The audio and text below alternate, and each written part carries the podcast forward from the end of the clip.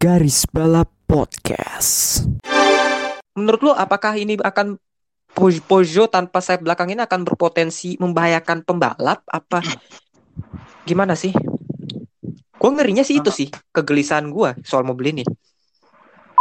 Oke, jadi untuk aerodinamis nih, buat kita mengerti aerodinamis itu kita ya tidak akan terlepas dari yang namanya hukum Newton. Anjir, hukum Newton.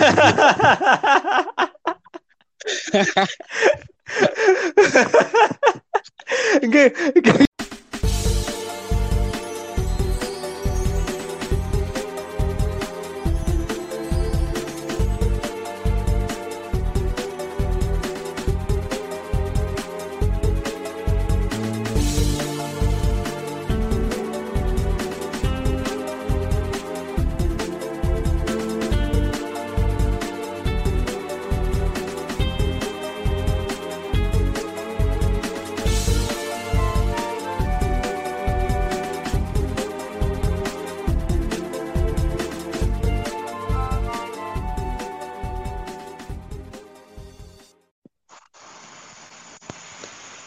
Ya, kembali lagi di garis balap bersama Tabel Test Driver andalan Anda. Gue bagus.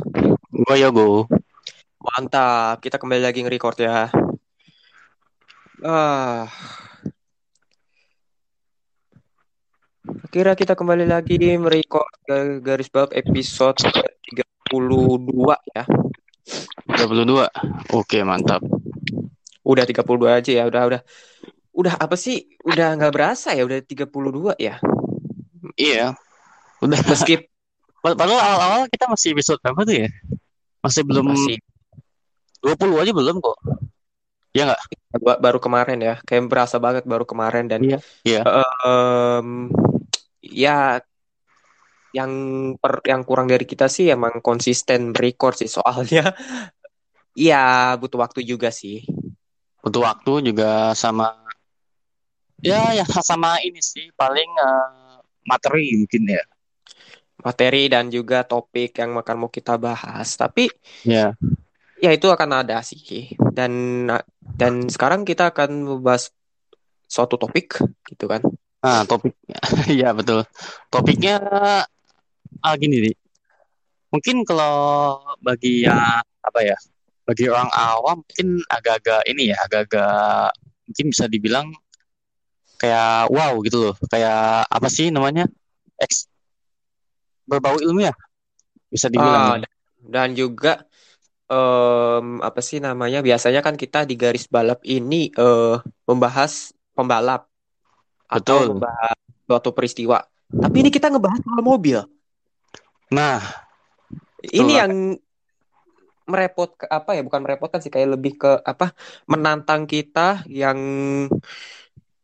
yang seperti yang kalian tahu lah, gua bagus dan Yogo juga bukan bukan apa sih eh, expert dalam hal eh, apa sih balap-balapan mobil atau apa tidak punya latar belakang ke situ gitu enggak. Iya kita betul. cuma sebagai fans dan ya kita cuma menyampaikan opini yang menurut kita masuk akal aja ya. Fans ibaratnya apa ya fans otomotif gitu ya. Jadi iya cuma mengungkapkan atau mencurahkan isi hati kita terhadap otomotif nah nah dan dan kita menganalisis juga dan meskipun begitu ya kita tetap riset tetap mencari tahu apa sih ini? Kejadian apa nih? Kenapa sih bisa kayak gini? Kita tetap riset saat kayak gitu. Nah itu yang dinamakan betul. fans fans Betul. balap. Nggak hanya sekedar lu nonton terus udah gitu loh dan menilai tanpa dan menilai tanpa dasar gitu loh. Nah itu menurut gua ya arah jalan ya ada ada jalan sih untuk menuju fans balap. Cuma belum cukup kategorikan itu sih menurut gua kalau yang fans yang kayak gitu ya pas. Iya betul. I- i- ibarat ibarat gini loh ibarat gini kalau misalnya dalam perkuliahan kan ada mahasiswa yang kuliah pulang kuliah pulang gitu kan ya. Nah ini misalnya apa apa fans otomo apa fans motorsport nonton udahan nonton udahan. Itu tuh yang Tapi- perlu di ya masih perlu diluruskan gitu jadi jangan cuma menonton tapi juga di satu kalau bisa juga mendalami. Mendalami bisa betul. Hmm. mendalami. Dan juga i- eh, sebenarnya gue lebih suka I I would be prefer to be eh, mahasiswa kupu-kupu sih. To be honest. Tapi ya dalam hal ini sih ya sebenarnya jangan- sih gue juga mendalami lah nggak kayak asal nonton. Ya mungkin dulu kita seperti itu kayak nonton balapan weh seru ta- tapi tapi sebenarnya sih di luar balapan itu ada hal-hal lain, lain yang menarik gitu loh selain Nah, balapan itu betul, sendiri betul. gitu loh. Nah makanya itu itu itu menariknya di situ tuh. Oke Iya, tapi tapi sebelum ke apa sih namanya sebelum ke pembahasan utama ya kita ini dulu lah kita eh, apa sih namanya menyampaikan berita-berita motorsport gitu. Yang baru-baru Oh, ini. berita, betul. ya Gimana nih? Beritanya apa aja nih? yang pertama dari WRC yang terbaru Waduh, di di rally Estonia kalau nggak salah ya rally Estonia. Eh Calero Vanpera menjadi juara bukan juara sih menjadi pemenang WRC termuda umurnya masih Apa ya? 18 atau lupa tuh gue. 20 20 tahun Eh 20 ya? 20 ya? masih 20 tahun bagi kalian 20 yang oh nggak iya. tahu bagi kalian yang nggak tahu Calero Vanpera ini adalah eh, anak dari mantan pembalap WRC juga namanya Harry Rovanpera nggak begitu ngetop pembalapnya sebenarnya eh pembalap yang bisa bilang papan tengah lah Harry Rovanpera ini tapi anaknya udah masuk ke WRC di usia tahun lalu tahun lalu udah masuk WRC dia di usia 19 tahun Dan udah WRC gitu. Iya dan dan balapan kemarin di Estonia dia memenangkan memenangkan. WRC di usia 20 tahun. Ibarat kalau di apa sih namanya di F1 Max Verstappen kalau di WRC Calero Vanpera. Calero Vanpera, betul. Iya. Ibarat 20 Ya, tahun. Ya, Mereka 20 tahun udah nyetir WRC. Kita 20 tahun ngapain? nah makanya ya beda nasib sih. Beda nasib. Iya. Dan, dan Calero Vanpera ini pembalap Finlandia cukup berbakat emang. Emang dari awal dia di WRC cukup menjanjikan sih eh, bahwa ini pembalap punya bakat. Dan dia bersama tim Toyota anyway jadi dia berada di mobil yang bagus juga. Wih, mobil Lalu bagus lalu ada dari WEC eh, Toyota nomor 7 yang di apa di dinakodai oleh Jose Maria Lopez. Terus si siapa? Eh Kamui Kobayashi dan aduh satu lagi siapa tuh? Toyota nomor 7 itu memenangkan balapan di Monza. WEC. WC Monza. Iya, Six Hours of Monza. Dan apa sih namanya? Untuk pertama kalinya tim Glickenhaus menurunkan dua mobil. Hasilnya ya tidak mengecewakan sebenarnya meskipun satu mobil out. Begitupun juga dengan Toyota. Toyota juga Toyota nomor 8 juga out dari balapan karena masalah sebenarnya ada dua masalah sih. Kalau nggak salah yang pertama tuh masalah pada sistem apa namanya mesinnya yang ke, yang kedua karena rem masalah rem nggak salah dia nggak pokoknya yang masalah yang kedua nggak bisa ngerem nggak kira Berarti kayak selip gede ya? ya bahkan hampir nabrak eh, rival lain gitu loh Oh. gue gue sempat nonton dikit-dikit lah dan pembalap kebanggaan kita semua Sean Kilael dan kawan-kawan eh, finish di peringkat 5 peringkat 5 Wah. di kate- kategori LMP2 soalnya ini bisa dibilang patut diapresiasi ya karena di, dia kok nggak salah eh, pada saat kualifikasi waktu itu si diken, waktu kualifikasi itu dikendarai oleh Stoffel Van Dorn. Nah, Van Dorn ini ngalamin kecelakaan gitu dan untungnya tidak apa-apa hingga akhirnya start pal- start dari belakang tapi bisa recover ke posisi 5. Itu menurut gue udah pencapaian bagus sih. Dan juga kelasnya LMP2 kan bukan kelas yang kaleng-kaleng kan ya? I- Iya dan itu kelas yang cukup banyak-banyak banyak pesertanya Pak gitu loh. Betul, betul. gitu. Nah, dari WEC ya gitu aja. Terus ada F1. Nah, F1 kemarin cukup panas. Waduh, panas, panas, panas banget. panas cukup panas. Gua aja, Gua ada bingung. Gua aja bingung mau analisa gimana. Iya. cukup Saking pan- apa ya? Saking ketatnya. Iya, cukup ketat dan juga apa sih? Dan karena balapan kemarin tuh menimbulkan banyak perdebatan di kalangan fans motorsport F1 gitu kan. Terutama dari kubu Max Verstappen dan Lewis Hamilton. Oh iya, Max Lewis. Nah, menurut lu nih, em, mungkin semuanya kita udah tahu lah ya, Lewis Hamilton memenangkan balapan, Charles Leclerc lagi-lagi harus kos kemenangan, aduh, harus apa ya, membuang kemenangan begitu aja setelah disalip Lewis. Sebenarnya Lewis pantas menang juga ya, Tap- tapi yang mau gua bahas tuh bukan kemenangan Lewis dan strategi segala macem. Kita singkatin aja ya, karena ini bukan topik utama kita. Soal Lewis dan Max Verstappen, menurut lu Nah, gimana? Lewis dan Verstappen. Aduh, Iya, lap pertama. aduh. itu apa ya? Sulit-sulit apa ya? Sulit Siapa yang patut- di- Siapa Iya, yang sulit. patut di siapa yang patut disalahkan dan siapa yang patut untuk eh dikor apa menjadi korban Ah, sih? Nah itu gua itu gua serahkan sama FIA aja lah ya. Karena gue sendiri juga gue sendiri juga bingung. Gue ah, sama juga bingung. Kalau sama Max, kalau misalnya gua apa? Oh, oke oke nih setelah Lewis. Seakan-akan gua kayak menampung apa ya kebencian terhadap Lewis gitu. Padahal kan nggak bisa gitu Oh. juga. Tapi Iya kan? tapi kalau tapi iya bisa. Tapi kalau emang ada dasarnya mah nggak masalah sih. Maksudnya ada alasan tertentu kenapa salah Max, kenapa salah Lewis. Oh betul betul. Cuman kalau mas untuk yang ini ya seperti tadi yang gue bilang gue serahkan sama FIA.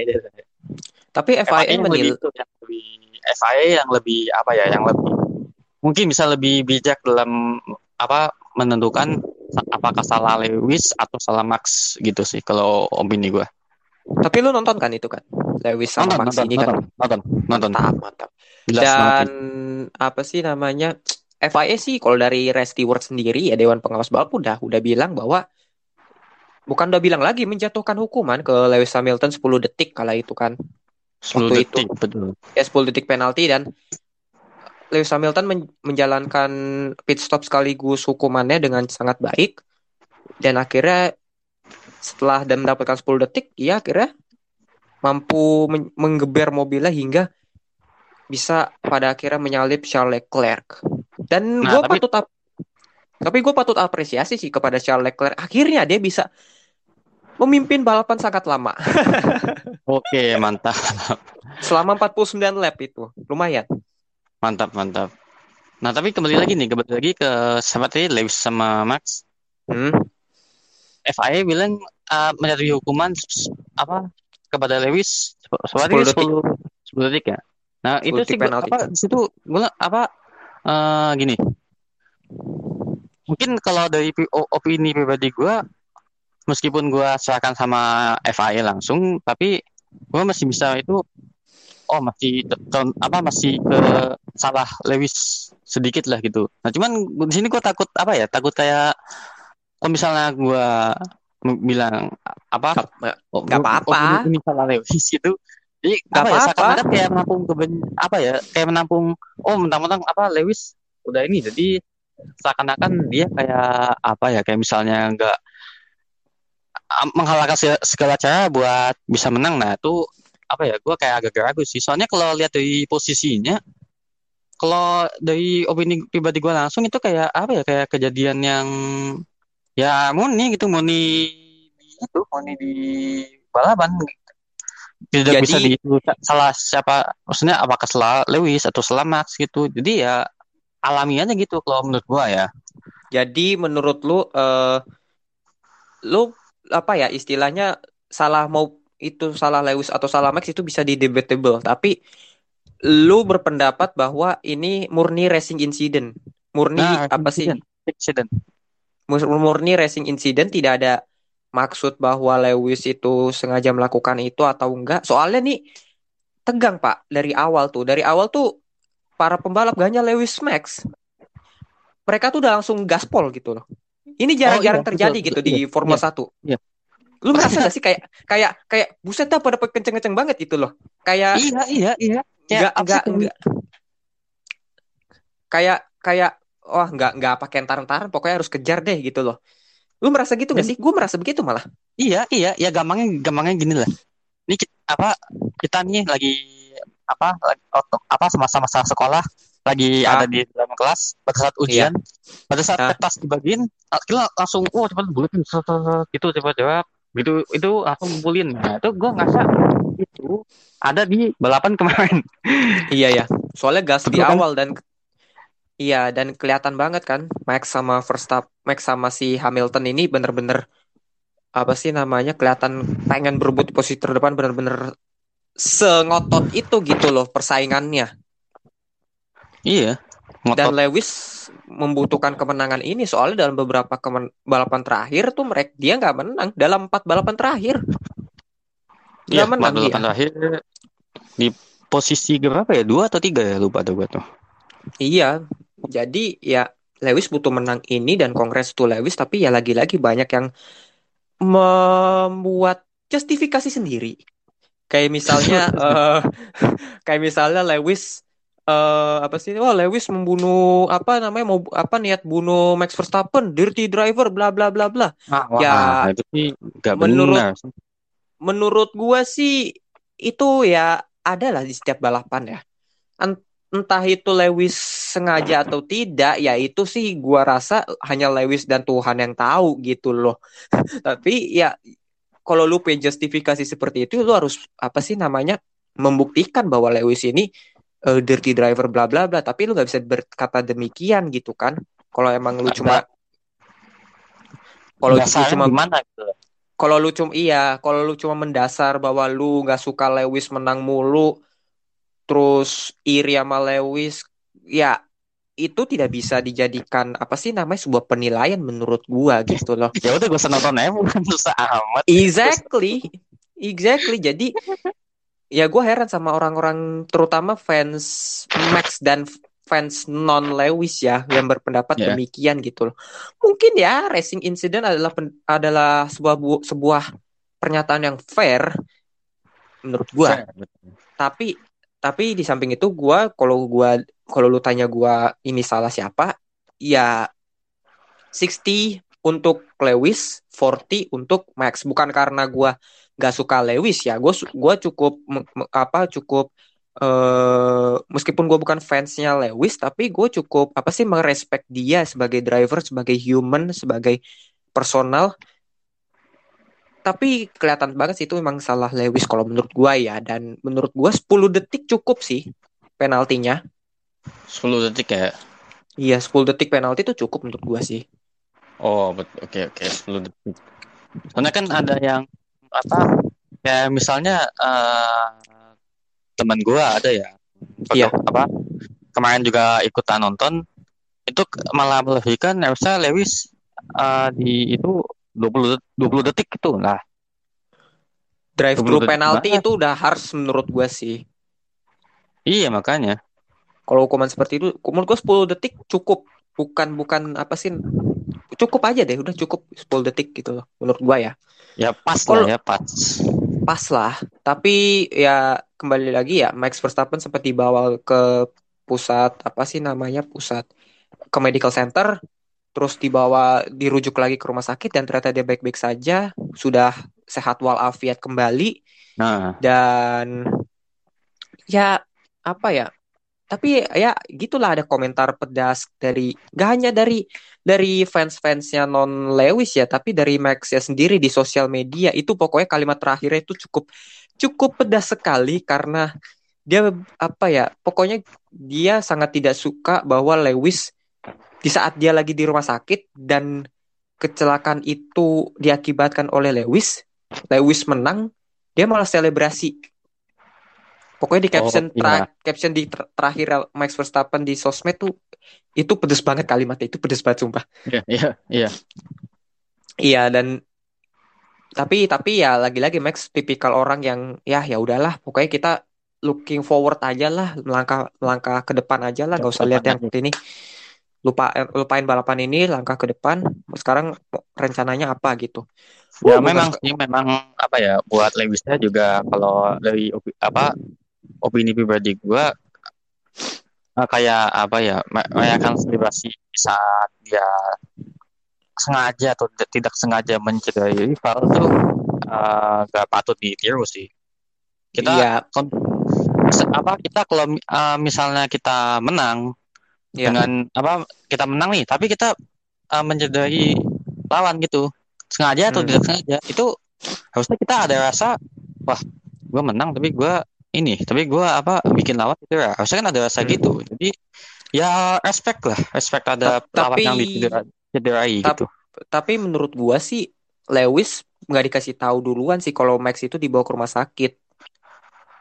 Pada saat balapan, pada saat pertengahan balapan kan pasti tim radionya nggak berpikir akan memberitahu Lewis itu gitu loh. Dia baru diberitahu pada saat selesai balapan bahwa si Max dibawa ke rumah sakit gini-gini dan ternyata fine-fine aja. Hingga ya dia selebrasi itu atas ketidaktahuan gitu dan menurut gue dia selebrasi sih hak-hak dia lah gitu loh. oke oh Wong di- betul betul betul Wong dia menang gitu loh. Iya, Ya apa betul. salahnya gitu kan Betul. gitu loh. Menang di rumah sendiri dia lama nggak menang kan gitu kan. iya iya nah apa maksud cuman gini maksudnya untuk menghindari dari apa ya kayak hujatan-hujatan dari misalnya pendukungnya Ah udah di udah dihujat udah dihujat duluan. Kemarin di rasis baik banget tuh di kolom komennya Lewis sama jangankan di kolom komen Lewis di kolom komennya F1 Speed F1 Speed Indonesia itu ada yang ngerasisin Lewis. Di blok Ya, langsung sama karena- karena mungkin itu ya, karena mungkin black ya Iya. bahkan kalau Ya. kalau gua nggak salah dengar ya Hmm. itu kayak dikait-kaitan gitu loh kayak dikait-kaitkan dikait-kaitkan antara kegagalan Inggris kemarin di Euro kayak itu ikut yang nendang kan yang gagal kan eh, ma- maaf ya black semua nah jadi Iya. kayak ada ke, dikait-kaitin gitu loh sama Iya. Lewis gitu. Nah, Ya pokoknya. Lew pokoknya kalau orang yang berkulit hitam ini melakukan kesalahan ya emang suka kayak begitu sih ya emang Iya, emang udah risknya seperti itu gitu dan kita peran kita adalah untuk ya jang- janganlah gitu jangan seperti itulah gitu loh kayak memberitahu gitu bully Tuh, jangan apa? ya? kita bisa mau ya kata gini lah. Oke lo tapi bully jangan bully rasnya gitu loh jangan bully sara jangan bully rasialismenya tapi bully karena ya mungkin karena kegagalannya atau karena mungkin lifestyle-nya. Ud- udah tapi em- apa karena itu aja. Ya nggak usah Kalau- karena agama atau ras itu itu kayaknya apa ya kayak childish gitu lah kanak-kanakan ya kembali lagi sih itu yang orang-orang yang buat akun itu kan yang akun-akun rasis itu kan emang ya nggak ada kehidupan aja gitu dan mereka mereka merasa bahwa wah Lewis berkulit hitam kita rasisin atau apa itu nggak bisa Wah. sih dan jangan sih itu loh dan ya untungnya udah ditindak eh Oke. bagaimana ya emang emang resiko sih kalau apalagi Lewis ini adalah yang apa namanya garda terdepan dalam apa sih Black Lives Matter menggerak menggerakkan suatu movement di Formula 1 entah itu dari equality, Black Lives Matter eh, dan lain-lain pokoknya itu itu peran Lewis besar di situ loh. betul betul Oke, oke udah cukup lah ngomongin F1-nya. Mungkin bahasan soal Lewis sama si Max ini di episode berikutnya ya. bisa bisa Tapi tapi nggak hanya ke situ, nggak hanya ke Lewis Max aja sih. Uh, pokoknya semacam itulah pokoknya. Nan- Nantilah tunggu ditunggu episode berikutnya Semacam- setelah ini. Malah ya, semacam Ya. semacam ini semacam taktikologi Ya, semacam itulah. Tapi nanti nanti kalian uh, dengerin aja di episode berikutnya setelah episode 32 ini. Oke, langsung aja lah ke bahasan utama. Peugeot 9X8. Gua melihat waduh gua lain X8 pertama- gue pertama kali melihat uh, apa sih namanya melihat mobil ini sebenarnya gue nggak kaget. Karena kan sebelum bener-bener ditampakkan full bodinya kan ada kayak semacam teaser gitu kan. Teaser mau apa lampu depannya aja gitu. Waktu awal-awal Peugeot umumin ikut LMH tahun depan. Tapi begitu gue lihat di betul. Fuel bodinya ini desain yang cukup menarik dan futuristik kalau menurut gue ya. Tapi ada satu hal yang cukup menarik di menurut apa ya menarik menurut gua. Yaitu Peugeot 9X8 ini eh ditampilkan tanpa sayap belakang. Dan memang ini sengaja emang sengaja emang sengaja tidak tidak memakai sayap belakang gitu loh menurut menurut engineer ya.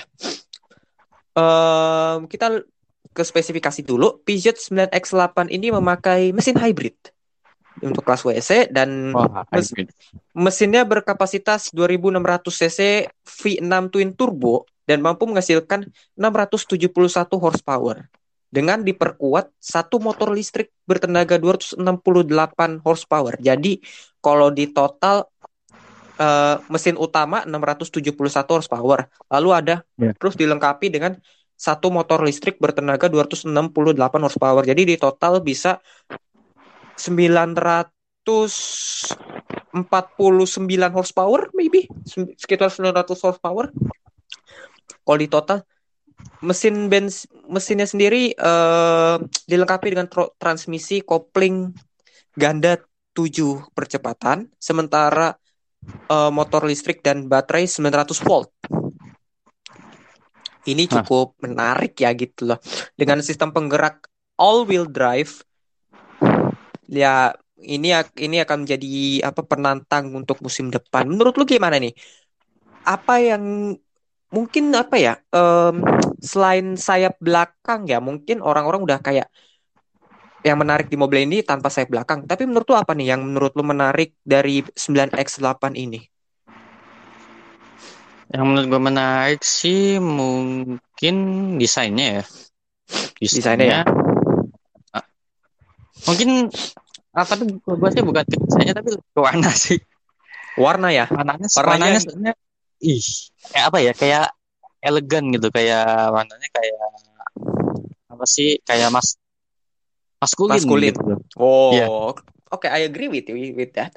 Dan tambahan sedikit corak-corak stabilo. Peugeot Sport gitu kan. Ya. Jok stabilo ini ngapain sih? Eh, tapi itu justru malah menurut gua a- apa ya? nggak begitu berpengaruh, tapi itu cukup apa ya? Cukup apa sih bumbu-bumbu tipis-tipis gitulah melengkapi aja. Menurut gue itu perfect sekali sih. Menurut lu gimana menurut lu? Tambahan lagi.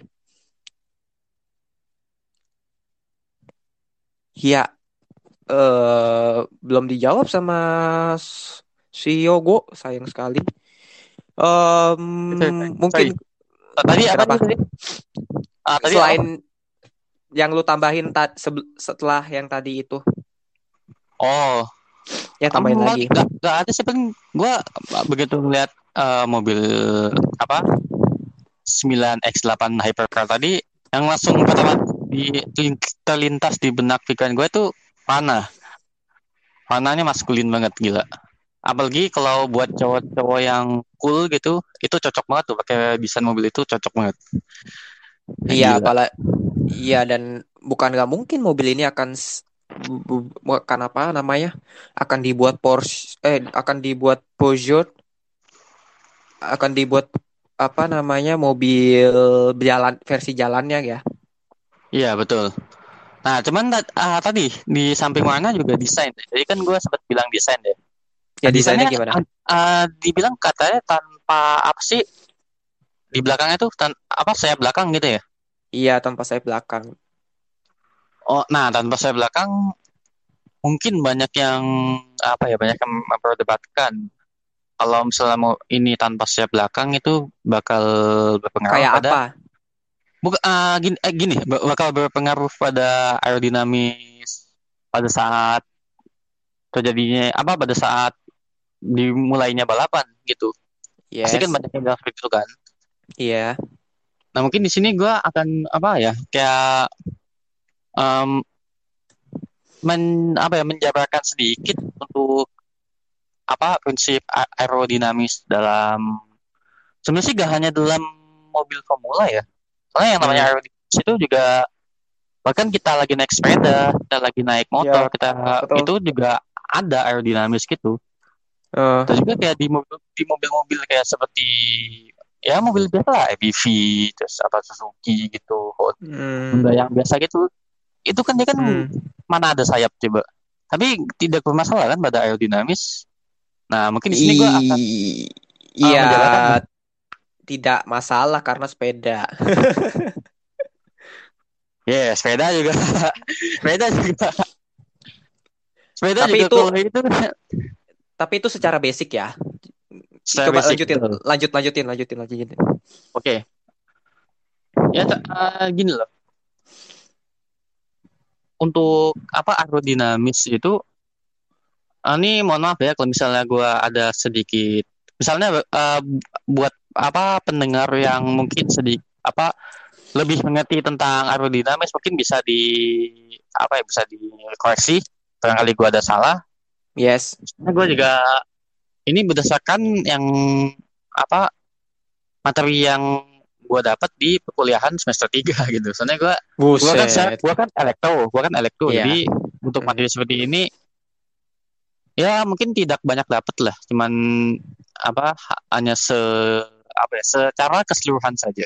Mm-mm. Oke, jadi untuk aerodinamis nih buat kita mengerti aerodinamis itu kita ya tidak akan terlepas dari yang namanya hukum Newton. Anjir, hukum Newton.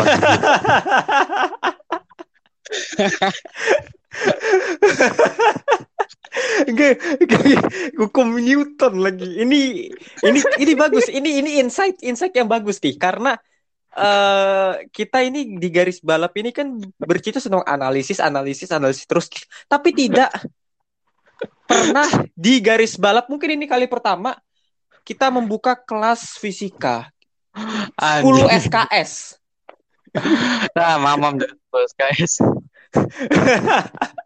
Oke, Kelas oke, oke. hukum Newton. Lanjut lanjut lanjut lanjut. Oke, oke, oke, oke. Mungkin eh, mungkin gua nggak akan apa nggak akan menjabarkan apa hukum Newton atau apa. Mungkin secara apa se- secara basic aja lah. Iya iya iya. Karena kalau saya itu gue yakin ini pendengar baru ngedengerin satu detik aja udah langsung mumet. udah, Iya. Udah udah langsung. langsung gumoh. Dan kebanyakan eh, pasti bukan anak IPA. Pasti Well, latar uh, belakangnya. exactly, exactly. Nah, lanjut. Oke, untuk yang tadi, jadi gini, kalau aerodinamis itu kan kita gak usah lihat hukum Newton lah, ya. Ah. apa, gak usah lihat hukum Newtonnya. Tapi kalau misalnya kita lihat secara prinsip itu, yang namanya aerodinamis, pada saat mobil apa kendaraan atau sesuatu yang bergerak, pasti dia dia kan akan ada yang namanya hambatan udara. Iya. Apa lagi ya hambatan udara anjir? mungkin gini, mungkin gini. Mending mending jelaskan aja secara apa namanya eh, mobil Peugeot-nya ini gimana cara pekerjaannya, aliran udaranya atau apanya gitu kan. Langsung ke situ aja mungkin ya. Oh, bisa, bisa, bisa. Daripada daripada kayak skripsi bab satu pendahuluan, latar belakang, mobil Peugeot bla bla bla bla bla, terus pakai teori bla bla bla bla bla bla, lama lagi. Mungkin langsung aja mungkin ke langsung ke bab bab bab tiga mungkin. Oh bisa bisa bisa. Ya, ya mungkin sih eh, langsung ke ini sih langsung ke apa tuh namanya ke prinsip utama mungkin ya. Ya. Daripada makin mumet pendengar kita. Iya. Ya jadi gampangnya gitu lah. Ya Apa? pakai gitu lah, gitu lah. Bukan. jadi untuk untuk mobil untuk mobil apa nih 9X8 Hypercar ini kalau Hmm. apa opini pribadi gua untuk yang saya belakangnya itu tidak berpengaruh sama sekali gitu loh. Mungkin banyak banyak yang aduh, banyak yang ber Berapa tuh?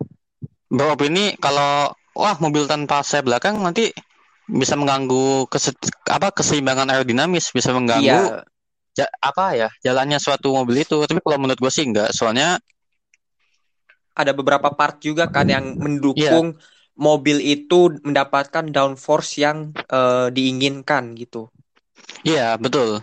Dan dan perlu kita lihat lagi kayak mobil apa di luar di luar mobil balap kayak transportasi transportasi umum itu kan dia nggak pakai sayap atau apa gitu tapi aerodinamis Ya, tetap berjalan normal seperti biasanya kan Untuk Nah, apa jadi- juga mereka untuk apa juga mereka pakai sayap belakang, Pak. Kalau mobil mobil sarjan pakai sayap belakang tuh untuk apa? nah iya betul betul bukan maksud di, maksud- apa di sini maksud gua itu mobil yang tanpa sayap belakang aja aerodinamis apa aerodinamisnya tidak bermasalah gitu loh Oh, jadi gini, mobil biasa aja tanpa sayap belakang ya nggak masalah tuh tap. Kenapa nggak diaplikasikan ke mobil balap aja gitu kan? Mungkin Nah, seperti betul, itu kira-kira. betul betul betul Ini sebuah Sama- inovasi so ini sebuah inovasi juga soalnya dari Peugeot sih.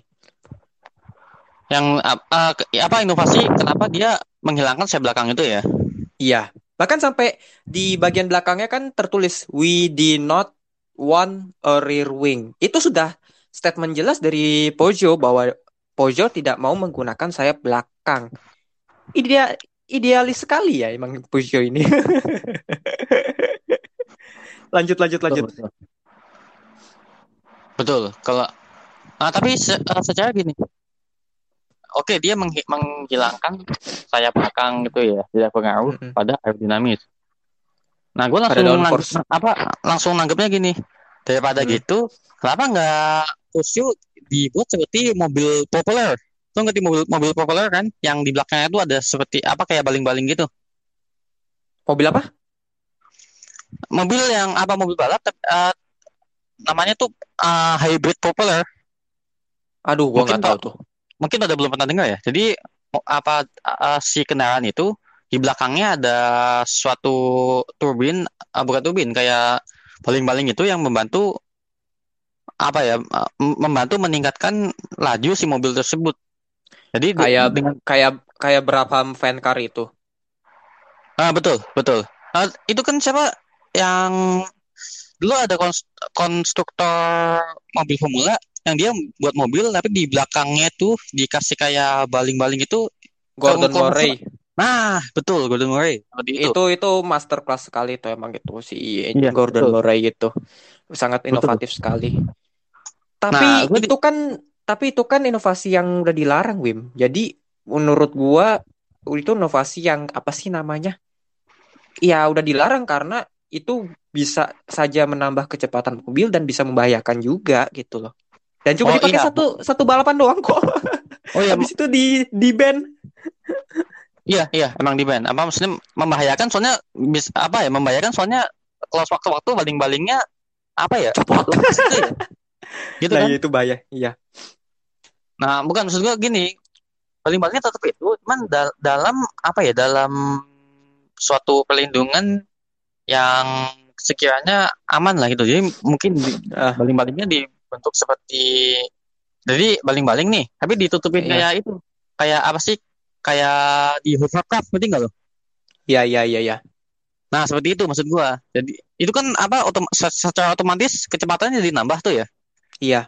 Karena gua sen- gua sendiri juga pernah pernah buat mobil seperti itu, Hmm. pernah ngakit lah, ngakit mobil seperti itu dan Yes. hasilnya well, lumayan gitu loh. Kecepatannya dibanding sama mobil yang dia tidak pakai apa ya, mobil standar gitu. Kecepatannya lebih itu. Cuman ya lagi-lagi seperti yang tadi lo bilang mungkin apa di band ya Iya. bisa ada berpotensi di ban soalnya mungkin bisa itu apa berpotensi membahayakan pebalap-pebalap yang ada di belakangnya gitu kan Iya, tapi tapi gini, em, di Pu- di Peugeot ini kan ada kayak apa sih semacam eh selain inovasi rear wing, selain inovasi tanpa rear wing ini juga menambahkan eh, sesuatu part di mobil mereka, entah itu di samping mau pada mobil mereka sehingga aerodinamisnya masuk dan bi- bisa menghasilkan suatu downforce serta di belakangnya tuh ada semacam kayak semacam knalpot. Bukan tapi bukan literally knalpot tapi semacam bukan semacam knalpot sih. Part yang menyerupai knalpot tapi itu malah menghasilkan bukan menghasilkan udara sih tapi kayak itu part itu kayak menghas apa mengalirkan udara untuk apa sih namanya untuk menghasilkan downforce juga dan itu part yang kayak begitu itu pernah dipakai di Por- Porsche tahun 2015 juga juga pernah dipakai. Apakah itu faktornya yang membuat Peugeot ini dapat menghasilkan downforce lebih apa menghasilkan downforce tanpa sayap belakang gitu? Hmm, kalau menurut gue sih ya, sebenarnya dengan apa ada dan ada dan gak adanya sayap belakang itu kalau menurut gue sih bukan apa ya bukan pengaruh yang Signifikan ya? iya signifikan. Sebenarnya ya apa kembali lagi seperti tadi yang namanya aerodinamis itu dia apa ya tidak berpengaruh pada sayap atau apa. Sayap mungkin bisa Hmm. membantu, cuman lebih ditekankan pada kondisi apa ya kecepatan angin pada saat di situ gimana gitu loh. Ya sama Hmm. lagi-lagi mekanik dari si mobil ini seperti apa gitu. Hmm. Mungkin ya, mungkin mobil ini berhasil pada saat dites ya. Dites berkali-kali, diuji secara bertahap berkali-kali dan ternyata berhasil tanpa sayap belakang. Tapi kita kan tidak tahu eh, pengaplikasian di sebenarnya seperti apa. Bisa jadi membahayakan, bisa jadi ya sama aja gitu. Yang gua ngeri nih, yang gua ngeri dari Peugeot ini tanpa sayap belakang, gua ngerinya ya seperti mobil apa sih ya tanpa sayap belakang. Entah itu mobilnya auto oversteer atau apa entah dan ini juga mobil belum ter- teruji ketika sedang mengejar mobil yang di depannya. Kan otomatis kalau mobil Peugeot ini berada di belakang mobil lawan itu kan otomatis ada semacam dirty air gitu. Ya, betul.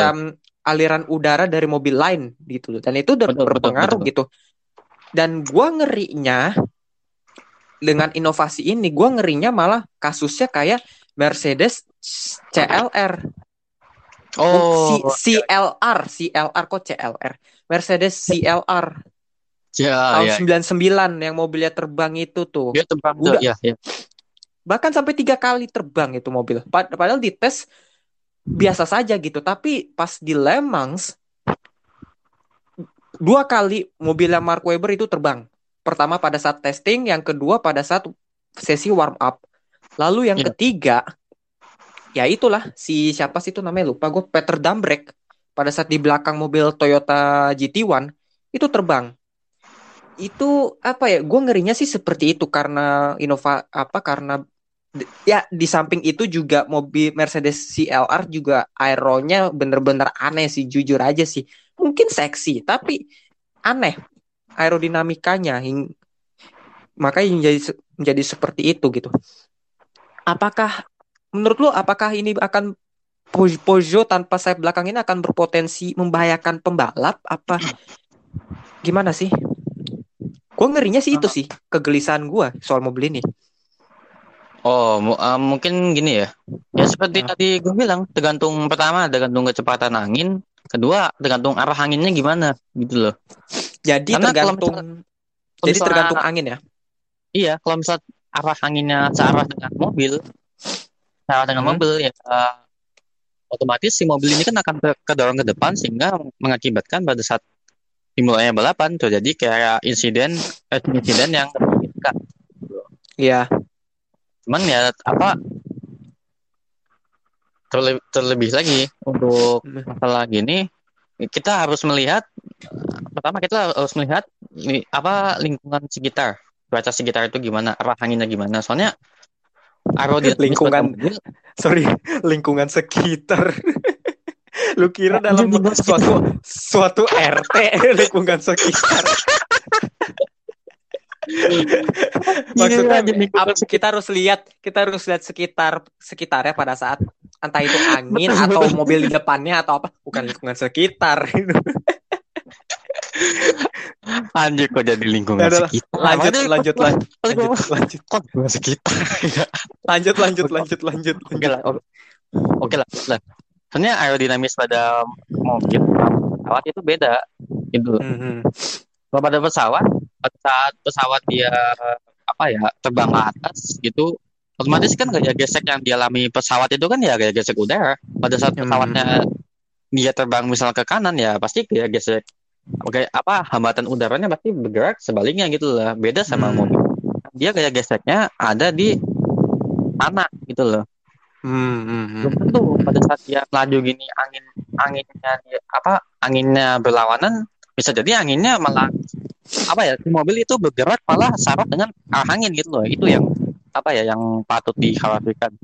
Makanya Hmm. untuk apa ya untuk FIA mungkin ada sedikit saran ya itu apa di setiap sirkuit itu pas harus ada kayak apa ya kayak weather station lah kayak seperti arah anginnya ke mana gitu kan Sep- apa, sepertinya- apa posisi- Sepertinya Ah, itu kenapa? udah deh, udah sepertinya itu udah ada deh, udah ada arah anginnya seperti apa, eh, kecepatan angin seperti apa, udah udah ada itu mah di oh, setiap oh, sirkuit. mah. oh, udah, udah ada ya cuman apa Udah ya cuman ada.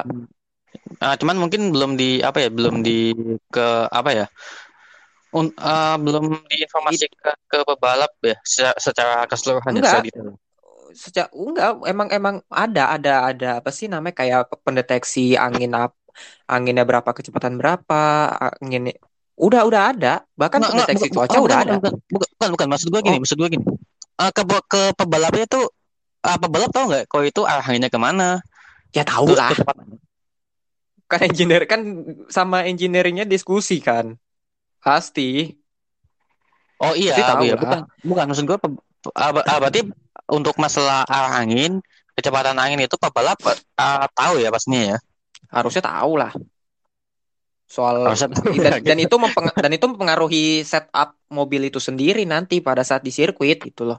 Iya, tahu ya. Cuman kita masih apa ya beberapa, kali melihat apa ya insiden-insiden yang nggak diinginkan seperti itu kan. Iya, Mungkin mu- mu- mungkin lebih di itu lagi sih, mungkin lebih di detailin lagi sih untuk masalah apa ya kayak angin, kecepatan apa kecepatan angin gitu. Jadi Hmm. si pe- apa si pebalap ini bisa ah, apa beberapa, ah, beberapa hari sebelum hari H itu paling enggak dia sudah tahu oh ini arah anginnya ke mana gitu kecepatan anginnya Hmm. berapa jadi udah ada apa ya ah, udah ah. kayak persiapan lah gitu untuk menjalani balapan tersebut gitu sehingga iya, ini apa menurunkan potensi terjadinya insiden-insiden yang nggak diinginkan gitu ya. betul. Dan juga em, ya mungkin kalau gua sih nambahin aja ya mungkin FIA mungkin untuk balapan ketahanan ini perlu diperketat lagi soal aerodinamika mobilnya seperti apa dan perlu diperketat lagi soal peraturan yang kayak begini. Kalau bila bila mobil Peugeot 9X8 9XX ini em, membahayakan dengan inovasi tanpa rear wing itu mungkin bisa bisa dipertegas lagi bisa di apa sih namanya diperketat lagi aturan mengenai aerodinamika dari mobil hypercar mungkin ya. Tapi kan lagi-lagi ini mobil kan belum diaplikasikan lebih lanjut di sirkuit dan belum mengaspal di WEC kan. Jadi ya kita lihat kelanjutan seperti apa. Sementara itu Jean-Marc sementara itu sementara itu Jean-Marc Vinot selaku direktur motorsportnya Stellantis berkata, absennya sayap belakang Peugeot 9X8 ini adalah langkah inovasi yang besar. Inovasi yang Kami su- besar. Kami sudah mencapai sebuah level efisiensi aliran udara yang bisa membuat kami bisa leluasa memakai desain tanpa sayap seperti ini. Jangan tanya bagaimana caranya ya. Kami ingin merahasiakan resepnya sejauh yang kami bisa. Jadi Wah. dalam tanda kutip gue bisa menyimpulkan bahwa ini masih apa ya? Masih dalam tahap ya namanya inovasi kan. Inovasi itu eh, pasti kan belum pernah diuji coba oleh siapa pun gitu loh. Tapi ini ya masih dirahasiakan resepnya. Kalau misalnya kalau misalnya ini berhasil ya syukur-syukur sih, jujur ya. Dengan memakai tanpa sayap belakang dan so far sih Peugeot masih merahasiakan kok bisa gitu. Apa yang membuat mobil ini apa namanya menghasilkan downforce lebih tanpa sayap belakang? Nah, itu itu sebenarnya masih dirahasiakan. Tapi ya Berarti ma- masih perlu dikaji ulang gitu ya. Iya, bisa jadi gitu kalau misalnya ada kesalahan dan segala macam gitu kan. Tapi menurut gue sih tanpa sayap belakang sebenarnya sih nggak juga gitu. Tapi ini ada apa? Soalnya kan lagi-lagi di rear wingnya itu ada semacam bukan rear wing ya, tapi di bagian belakangnya kayak ada semacam sayap yang terbalik gitu kan. Itu se- iya. menurut gue itu menurut gue itu sayapnya. Tapi mungkin orang atau Peugeot sendiri itu bukan saya belakang. Ya, kita nggak tahu ya kan seperti apa, tapi iya untuk untuk apa sih di apa namanya sukses besar di Le Mans masih juga tanda tanya besar ya semoga saja. Gue sih harap ya ini tidak menghasilkan sebuah malapetaka bagi pembalap Peugeot ya. Peugeot. iya. Soalnya soalnya ini inov, ini inovasi yang menurut gue sangat big gambling, sangat gambling sekali gitu kan. Kalau lu berhasil ya oke, kalau enggak ya ya udah, kalau enggak ya ya lu rugi, rugi bandar gitu loh. Lu mempertaruhkan pembalap ya untuk inovasi yang seperti ini, tapi menurut gua so far tidak belum belum teruji juga gitu kan. Ya, Tapi kenapa? ya itu eh, apa, apa seperti yang gue bilang tadi, Ya, yang namanya inovasi itu pasti ada resikonya. Seperti yang tadi siapa tuh Gordon Murray ya, yang Gordon Murray inovasikan.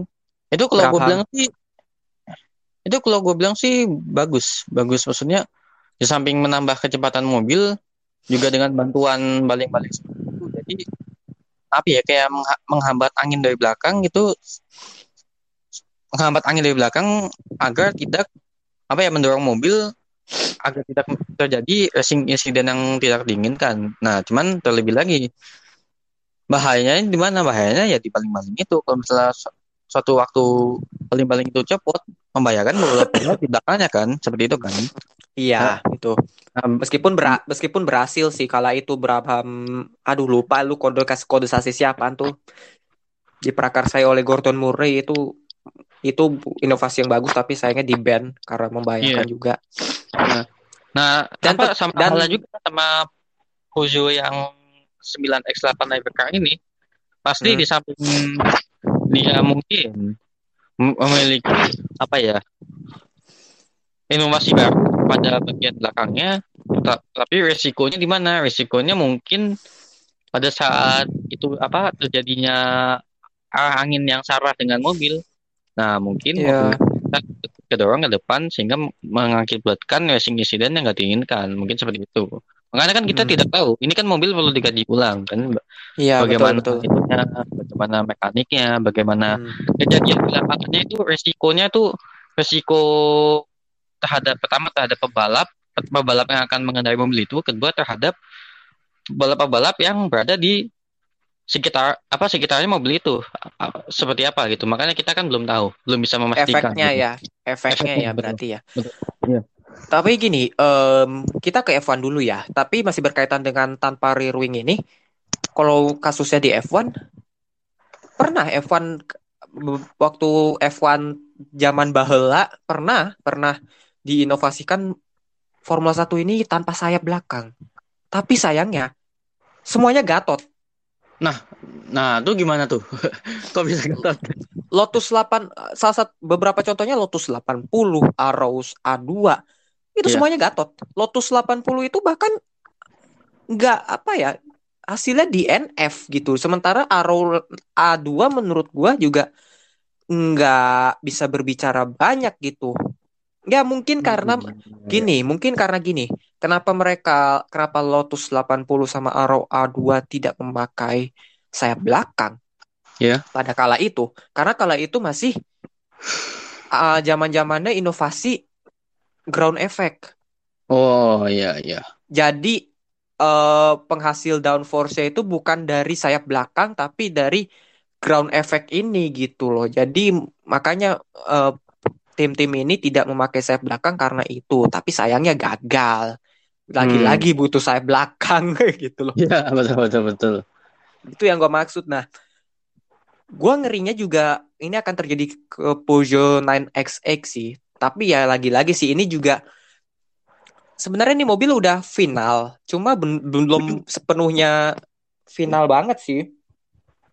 Masih masih apa masih perlu apa sih namanya mungkin perlu ditambahkan apa gitu masih masih masih ya ini hasil akhir ya cuma belum ak- hasil akhir banget gitu jadi kita lihatlah seperti apa mobil ini musim depan seperti apa dan semoga Peugeot 9X8 ini bisa bersaing dengan Toyota Bersaing karena udah bu Karena udah bosen juga, Pak.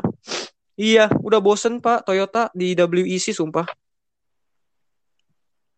Ya Kita- Toyota apa ya Toyota mendominasi apa mendominasi ini sejak apa sejak gak ada apa tuh timnya itu Sejak Audi sama Porsche cabut. nah nah betul betul Dulu waktu Mereka- zamannya masih ada Porsche Toyota udah nyaris itu ya nyaris champion ya hampir nggak hampir nggak berkutik. Di Lemang saja mereka diobok-obok. Enggak waktu yang waktu yang kapan tuh yang dia udah tinggal ibaratnya tinggal sejengkal lagi masuk finish katanya mobilnya Iya, Le Mans. Le Mans Iya, kan ya? Le Mans. 2016 itu. ah ya 2016 ya Itu Pak parah banget itu mak makanya semoga nih Peugeot bisa menjadi penantang dari apa sih nama dari Toyota. Dan kalau misalnya inovasi ini gagal, ya jangan idealis lah gitu loh. Mungkin Iya. ya saya saya belakang mungkin perlu di apa namanya diaplikasikan ke Peugeot ini kalau misalnya gagal. Tapi kalau misalnya nggak gagal dan nggak ada apa-apa ya ya udah gitu kan. Ya, ya, apa balik lagi seperti yang gue bilang tadi Iya. apa pengaruh saya belakang kalau misalnya ini berhasil pengaruh saya belakang tidak signifikan terhadap aer- aerodinamis mobil itu Iya, kan? betul. Betul, betul, betul, betul, betul. Ya, so- all the best untuk. Eh, Peugeot s- eh, musim depan line up-nya juga sangar-sangar ya. Gustavo Meneses, Michael Jensen, Kevin Magnussen, John Eric Verne, em, apalagi tuh. Aduh, lupa lagi gue pembalap Peugeot siapa aja tuh. Pokoknya pembalap apa ah Paul Di Resta sama Loic Duval. Ya pembalapnya sih kelas-kelas kakap sih. Dan semoga saja mobilnya nggak nggak flop lah bisa bersaing sama Toyota. Mungkin ada lagi yang mau lu tambahkan? Eh, udah sih mungkin untuk aerodinamis itu aja. Soalnya kenapa gua nggak berani pakai bahasa-bahasa yang gitu? Nggak takut apa ya takut. Takut yang denger pada yang denger pada ke belakang semua. Nah makanya. Kita sajikan yang simple-simple saja. mungkin Dan kalau ya kita ada ada yang request tentang itu ya bisa sih nanti gue siapin lah itunya tapi mungkin kalau misalnya Oke. ada yang request tentang itu ya mungkin kita nggak bisa lewat ini. Mungkin kita lewat zoom mungkin ya. Soalnya kan ada perlu ada perlu gambar-gambar atau diagram yang perlu gue tunjukin biar memperjelas gitu. Udah kayak seminar, yo ini seminar. Webinar. ini ini ini apa open class bro open class. Kan gue sempro is- udah nih.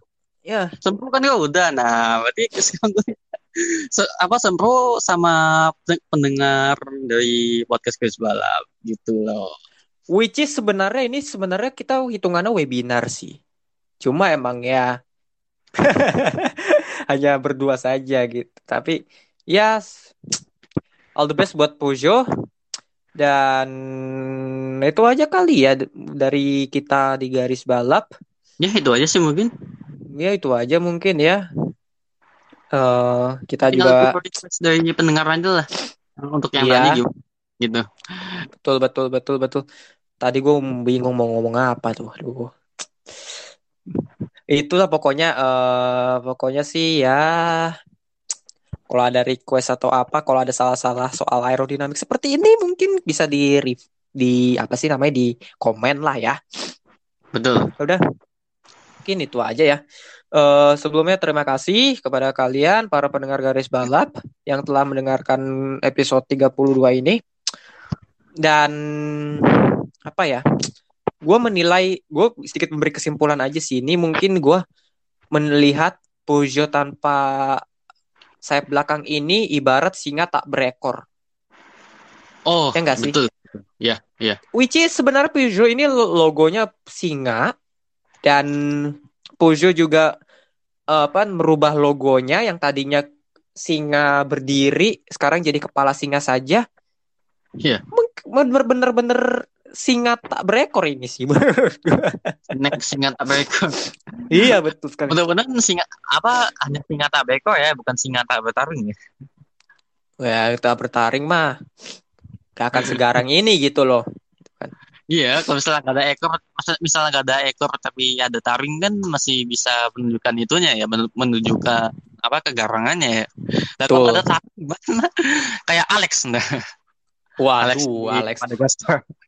Alex Madagaskar kan emang dia nggak bisa ngaung juga dia. Iya betul. Nah, itu iya. Ya udah jadi itu aja dah dari gua sama Yogo. Terima kasih bagi kalian yang udah mendengarkan garis balap dan nantikan episode berikutnya. Gue bisa jamin nggak bisa ya nggak bisa jamin juga sih. Pokoknya kita akan mengusahakan episode berikutnya ini episode yang bener-bener dark. Nah, Dark. Episode de- episode selanjutnya ini dark. Pokoknya nantikan saja. Oke, mungkin itu aja lah. Bas- tanpa basa-basi lagi. Gua bagus. Gue Yogo. Dan sampai jumpa di episode garis balap berikutnya yang dark. Ya. Salam motorsport Yoi, salam. Indonesia.